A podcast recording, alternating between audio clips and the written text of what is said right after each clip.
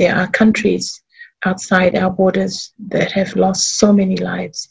And for us, it's like we need to be grateful for what we have and figure out how we can continue to maintain and, and protect the country. Welcome to Contain This, brought to you by the Indo-Pacific Centre for Health Security. I'm Stephanie Williams, Australia's Ambassador for Regional Health Security. Today, I'm continuing a special series of podcasts with Indo-Pacific health leaders. In this series, I bring you frank conversations with leaders in the Pacific and Southeast Asia about how they are facing current challenges, making decisions amidst uncertainty, planning ahead while dealing with a current health crisis, and how they as individuals adapt and adjust their leadership style during this large event, COVID nineteen. Today, I talk with Doctor Josephine Amea Hermann, Secretary of Health for the Cook Islands. Doctor Josephine is a physician who's a fellow of the Australasian Faculty of Public Health Medicine, the New Zealand College of Public Health Medicine, and the Royal New Zealand College of General Practitioners. She also holds many regional leadership roles in health, such as the President of the Pacific Public Health Association.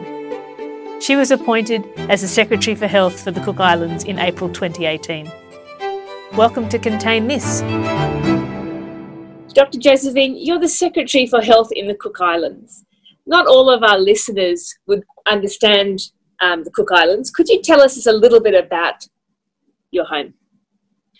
Um, uh, kia orana, Stephanie.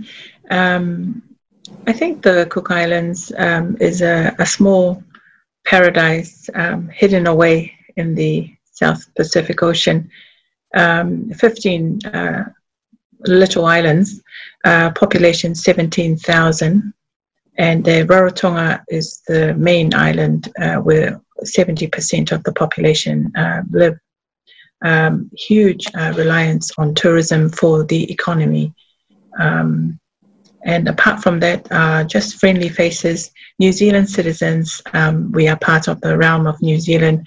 We have some sixty thousand Cook Islanders living in New Zealand and about twenty thousand to thirty thousand living in Australia. So as Secretary for Health, you are responsible for the COVID nineteen response in the Cook Islands and the health system more broadly. The early days, if we think back to early twenty twenty, were characterised by quite a lot of uncertainty about what this pathogen was, what it was doing. How did you deal with that uncertainty in your position of advising government on what the best responses was going to be? The... The time when we started uh, beginning to receive um, information about um, the outbreak in, in China, um, I think at that time, uh, you know, for us, um, we understood that we were quite distanced from it, but we were very clear about the fact that uh, Ebola and other threats that have come our way in recent times um, have always had that potential for pandemic. Um, And for us, um, the big one for us was making sure we focused on assessing the information that was coming in to us. And we were looking for information. We wanted to make sure it was accurate um, and from a reputable source. Um, and uh, then we had, we looked on social media, we looked at um, B B C, C N N, you know, uh, more global um, um, uh, news uh, areas was also important. And there were Um, systems in place for W H O to communicate directly with our minister and myself. And uh, of course, we had our connections to the New Zealand government. Um, and apart from that, we were also paying attention to other countries that were nearby China. Uh, we're talking about the Philippines, most of Asia, really. We were watching what's happening in those countries um, and using really uh, technology to help us. Can you tell us a bit about the team around you when you say we looked at all of these places? How did you resource that? In our country, it's a small, small population, a small team, um, and much of them um, not necessarily familiar with uh, pandemics. No, none of us are. Um, and also the public health risks and the processes involved in the risk assessment. But what I found over time is that you sometimes um, have a workforce that don't necessarily have the uh, required qualifications uh, for public health expertise. However, They have the know-how, they know the people, they know the context and the community. And in public health, if you know your community and you have good leadership, you'll know what to do. And I think for us, um, watching from afar, um, it was really important for us to understand the severity and also understanding the epidemiology of the illness. Um, we were always thinking, is this going to be a pandemic? We were listening to every other commentator that was um, on the news. We were looking at the timelines and the speed of transmission. And when we, uh, the first time we heard about a case outside China, that was that was alarm bells for us. It's like, okay, this is not very good. The other thing, of course, was assessing the risk to the Cook Islands. That's always been our priority. Um, We are highly connected to global travel, um, and uh, we have twenty plus flights a week at that time. We now have only one flight a week from Auckland, and uh, we're open to L A, Sydney, uh, French Polynesia, as well as New Zealand, of course. And it was like, okay, we have open borders. What's the risk for us, um, given that, uh, you know, it was quite clear that this was going by plane or aircrafts?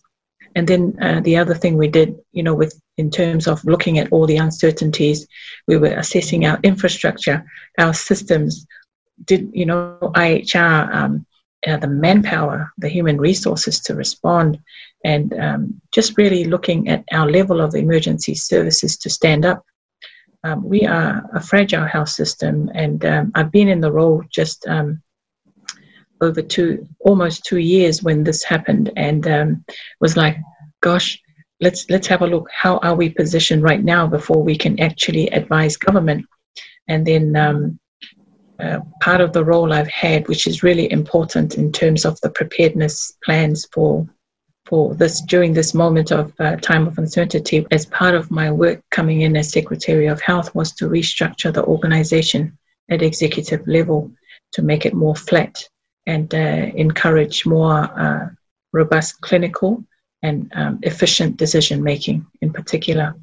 In small countries, it's not easy for you to have uh, many management um, roles. You really need to have uh, be a jack of all trades and have clinical um, competencies, because um, you don't have uh, enough or much room to employ so many people to do one role. You pretty much have to do many roles, and even your executive must also be multitask and multi-skilled uh, to work o- across the system. The other thing about this, I think, during that time of uncertainty was the speed. Um, within, you know, when we stood up our um, our health response, um, that was on the twenty-second of January, and uh, by I think five days later, the National Health Emergency Task Force was called, and we were we were briefing Cabinet from then on. And these were daily briefings. They were tiring.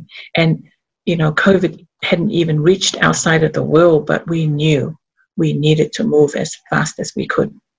And I think um, early in the piece, um, what was very clear for us, um, we have a about a ninety-bed hospital, and um, Uh, we don't, you know, it, it was clear that it would be difficult for us to stand up I C U capability.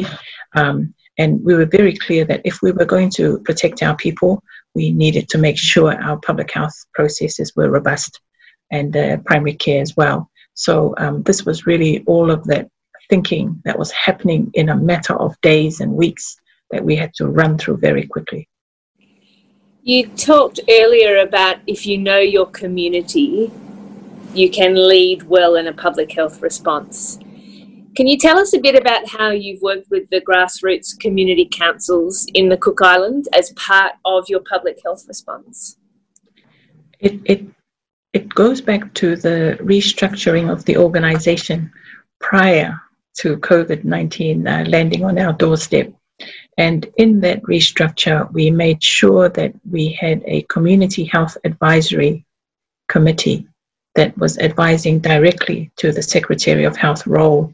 And in that Community uh, Health Advisory Committee, we had um, we had representatives of government, um, um, community groups, um, especially around Rarotonga, where the majority of the people live. We had the traditional leaders, Arikis, represented, as well as the uh, Religious Advisory Council. Um, in the Cook Islands, we have three pillars of society: government, uh, Religious Advisory Council, and our traditional chiefs. So they are represented there. And this committee was already um, uh, established prior to me starting, but um, had not had um, regular meetings. Um, one of the things we did as soon as I started was that we would meet four times a year. So by the time COVID arrived, the briefing to them was quite, um, was established, the relationships were established, and the connections to the people. The second thing that happened here was that we already have a Disaster Risk Management Act. And through that process, um, they've established what we call PUNA, or mini districts, on Rarotonga, as well as the Pa'enua, or the outer islands. So that infrastructure was already in place, and all we had to do was stand it up. Now, these punas, they are like mini, mini, mini islands. They know their community, which numbers some one thousand to two thousand people. They know everyone in there. And um, so it was just having that um, system already there and standing it up and saying, okay, we have an issue. This is how we have to do it. And making sure we had um, sort of um, reached all facets of society. And if you um, have a look at our National Health Response uh, Strategy, uh, Emergency Response Strategy, um, in it you had the N G Os, you had the development partners, um, you also had the Religious Advisory Council, the traditional chiefs, and uh, we included youth as well to make sure that the voices of the youth um, were heard. So that's really how we ensured we could canvass the whole whole of society, whole country, as part of our national response. Josephine, it's September now. If if if you're thinking about uh, the current situation, what do you see as the biggest challenge in the, in the immediate future? We've been going for nine months, but as at today, what are some of the challenges you're facing? I think um, the challenges we've faced, as well as what will continue to be, uh, I think the big one for us is our smallness. If we could have a word like that, um, we we have to cover so many facets of public health and clinical medicine. We cannot ignore the fact that we still have an N C D epidemic that we have to deal with. So we still need to make sure the hospital can respond to people presenting with strokes, heart attacks, cellulitis, and other um, uh, uh, problems with appendicitis and so forth, or or, or one of our elderlies, um, older persons or older folks falling and breaking their hip. We still had to run that. And um, so coming back, our smallness, it's really stretched us um, in terms of the workforce. And I think the big risk for us has been the risk of fatigue. And um, what we've been uh, doing as part of the restructure was to call in the help of our diaspora. And that's been an important part for us, where we have many Cook Island specialists and friends of the Cook Islands health system overseas who have helped us from a distance. The other thing, of course, um, the N C D epidemic. Uh, that's that's one of the challenges. We're trying to manage COVID and, and protect the country against COVID, and we still have to manage N C Ds that are turning up on our doorstep, so huge. And the other one, of course, is mental health. Um, the fear of the unknown, and uh, what we've had to do with that has been to ramp up our uh, mental health services. We have a clinical psychologist. We've employed more counsellors um, and assistants, because For, for us, it was very clear that people needed to understand that it was okay if they felt scared, worried, concerned, and uh, to give them um, tools or skills to help them get through it. Um, then, of course, um, dealing with the social and economic impact. Um, as much as we focus on health, if we're not assisting in that space, health just gets under more pressure. And, um, you know, I know our government was quite um, generous in terms of assisting our people with free power, for example, and uh, ensuring those that had been stranded in, in New Zealand, for example, could return home. Those stranded in the Cook Islands are still stranded, which is an ongoing concern for us, but that's because of border restrictions with New Zealand's border.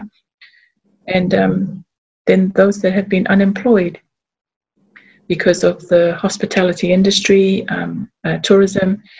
Um, that's been also an issue for us. Um, what's been very clear throughout this process, though, has been the point of being kind and compassionate and finding ways to look after each other. There were times right at the beginning when um, some families and, and PUNA, the districts, were giving land to those uh, to migrant workers so that they could plant and feed their families. So, you know, there's been quite a bit of generosity um, across society, across the country, um, to help others in need. In your position, you have had to turn up every day as a health leader in a in a small place. We see that happening for our public health leaders across the Pacific and globally. A very small number of people coming every day to lead health responses. How do you yourself keep going? What What are your strategies for um, endurance in this pandemic? I think this is everybody's uh, challenge. Um, even our three hundred strong workforce turning up every day to give our best. And I think um, what's been clear is is that thing of hope. Um, we will get through this. Um, and uh, we'll find a way, we'll figure out how to get through this, and uh, using every every facet of our minds to figure out how we can make things better for everybody. Um, you know, we've gone um, uh, COVID free since the sixteenth of April, and so I was very clear with this, that when we did that, we must focus our efforts on the border. So there's been so much work done at that in that space, as well as looking at the disease transmission patterns in New Zealand, which is the only border we're opening up to. But um, I think the other thing uh, in terms of longer term really has been around service and our commitment to our people. Um, you know, you see your people and you think, I've been trained in this, we've been trained in this, and we've been given this role, as heavy as it is, to do the job, so we must keep going, because it's worth it. And uh, the you know that uh, feeling of perseverance, and um, and we've had some very good feedback from the people, our people, and so it keeps you going and keeps you motivated. And um, end of the day, sometimes things could be worse. There are countries outside our borders that have lost so many lives, and for us, it's like we need to be grateful for what we have and figure out how we can continue to maintain and, and protect the country. Rest has been important, lots of sleep. Um, and many of us don't, um, we work very hard, and we're the worst people when it comes to trying to get um, sleep. And uh, we've tried to encourage our workforce to try and do that, but it's been very difficult with uh, manpower. But I think um, in terms of the prioritizing of our health work, um, health priorities, it's always been about the border. And in May this year, when we released our easing border restrictions um, uh, plan around um, and, and had a border matrix to help guide us, this has actually um, informed our whole process around how we can uh, put in place exemptions for travellers returning home. Uh, what we've found is that uh, we've got patients that go to New Zealand for care. They need to come home. Their support networks are in the Cook Islands, and bringing them home, we've found ways to do this. So first time we did this was May, June, where we repatriated some two hundred sixty people who had been caught out by the sudden border closures. And then we had eight quarantine flights beginning June, where they were able to leave Auckland and come straight back into the Cook Islands. We had some um, prerequisite um, requirements for them prior to flying.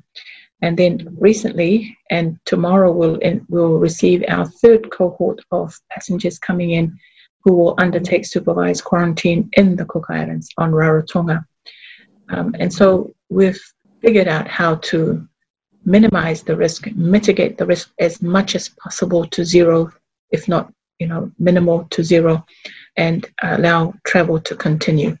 But um, currently there's an outbreak, uh, there's a large um, cluster in Auckland, and that's pushed us into a space where we put in place supervised quarantine. So um, to, you know, just to summarize, it's really about what we're doing at the border that allows us to let our people come home. Doctor Josephine, thank you for your time this morning and for reminding us that putting people in the centre with a big dose of kindness and a sense of optimism about that we can get through this together will be important in the COVID pandemic. Thank you very much. Thank you. And if I may say, um, you know, I just want to acknowledge the uh, the government of the day. Um, what I found um, uh, looking at other systems, health systems around the world, is that those um, countries that have had very strong leadership and governance and taken on board the recommendations of public health specialists and, and health systems have done quite well. And uh, I must say our government has been very good in this space. Um, and I think the second thing is that has been really critical has been um, the ability for us to stay engaged with our community. I, I have weekly meetings with uh, our PUNA and and and their representatives and the Pa'enua, the outer islands, just so that they are from, you know, they're aware of what's going on and what processes are in place. We're not perfect at all, but we're getting the job done, and uh, we try to remain open to constructive criticism and try our best to improve as we go along.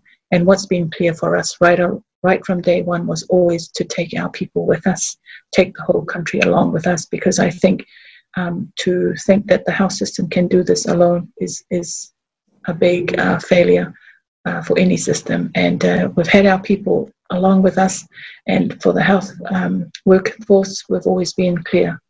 Um, we're here to serve, serve our people, and we'll do our best to protect our country from COVID nineteen. Thanks, Josephine. Great insights and great, um, just a really good story thanks to you and your all your team in the Cook Islands.